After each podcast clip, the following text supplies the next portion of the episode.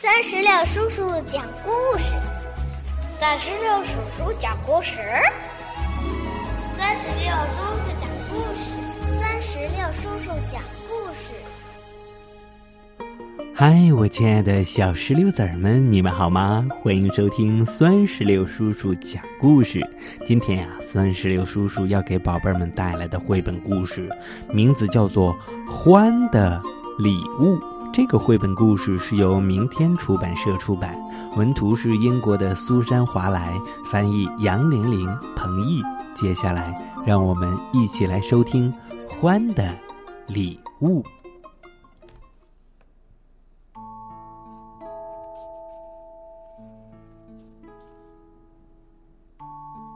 欢是一个让人依靠和信赖的朋友。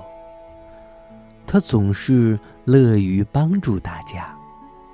他已经很老了，老的几乎无所不知，老到知道自己快要死了。欢并不怕死，死仅仅是意味着他离开了他的身体。欢不在乎，因为随着岁月的流逝，他的身体早就不听使唤了。他只是担心他离去之后朋友们的感受。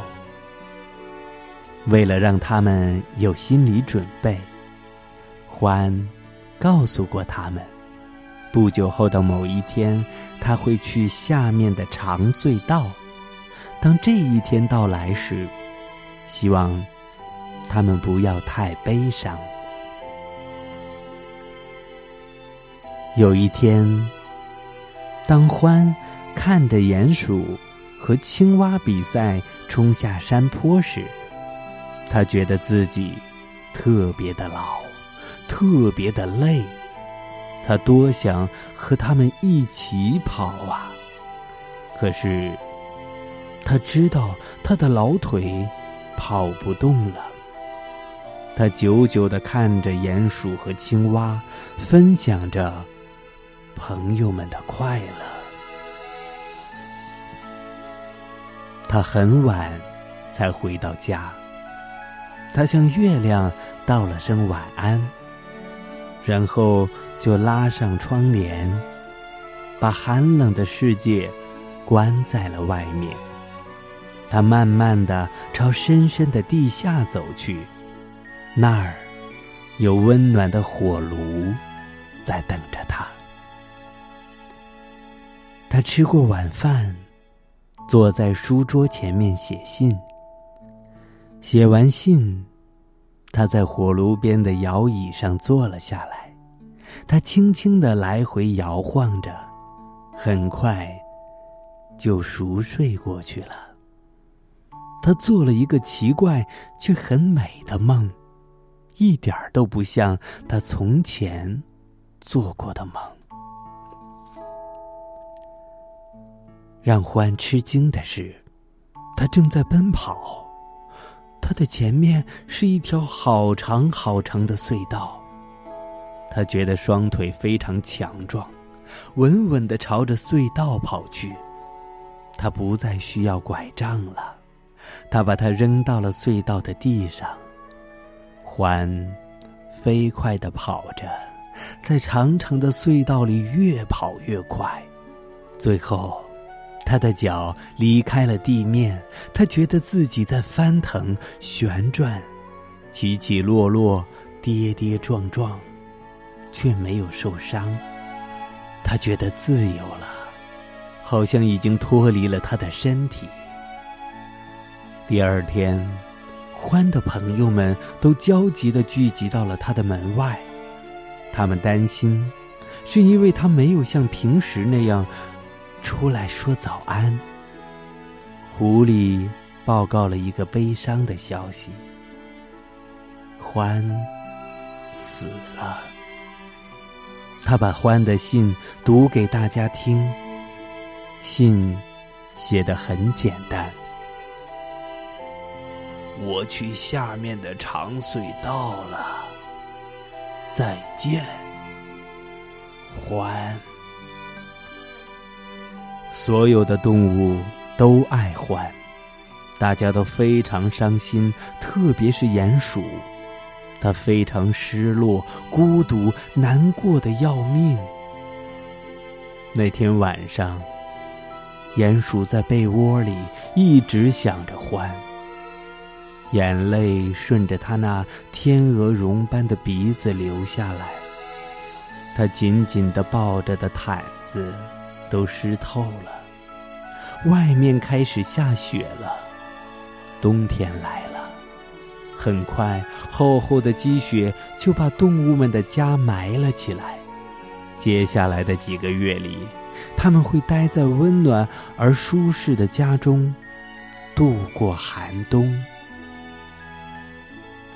雪盖住了乡村，却掩盖不住朋友们的悲伤。獾总是在别人需要它的时候出现。现在它不在了，动物们都不知道该怎么办了。獾说过，希望他们别难过，但这真的很难很难。春天到了，动物们常常互相串门儿，常常说起獾。还活着的那些日子，鼹鼠很会用剪刀。他说起了獾教他怎样用一张折纸剪出一长串鼹鼠的事儿。那天，他剪了一地的纸鼹鼠，最后他终于剪出了一长串手拉手的鼹鼠。他说。他还记得当时的那份喜悦。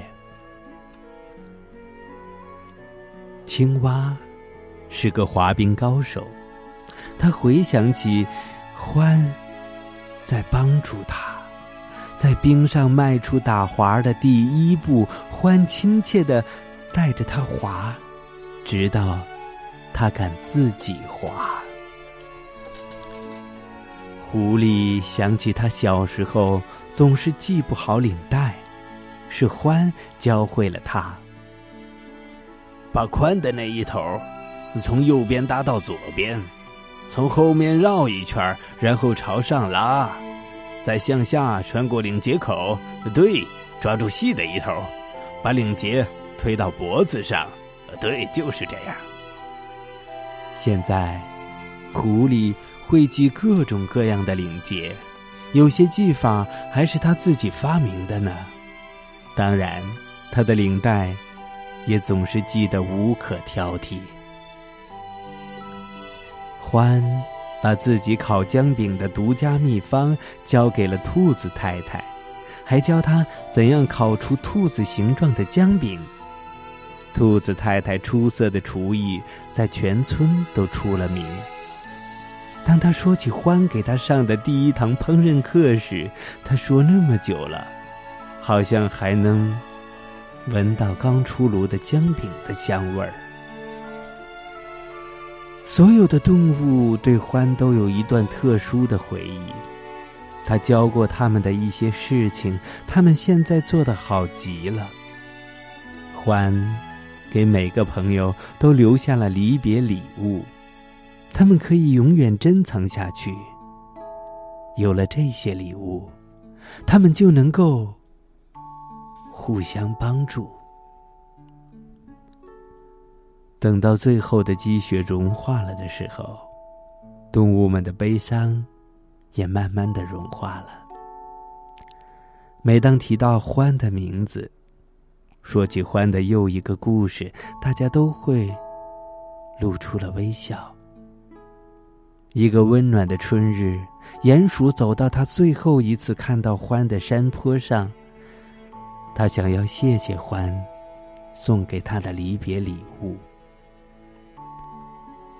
谢谢你，獾。他轻轻地说：“他相信獾能听到。”是的，欢。一定会听到。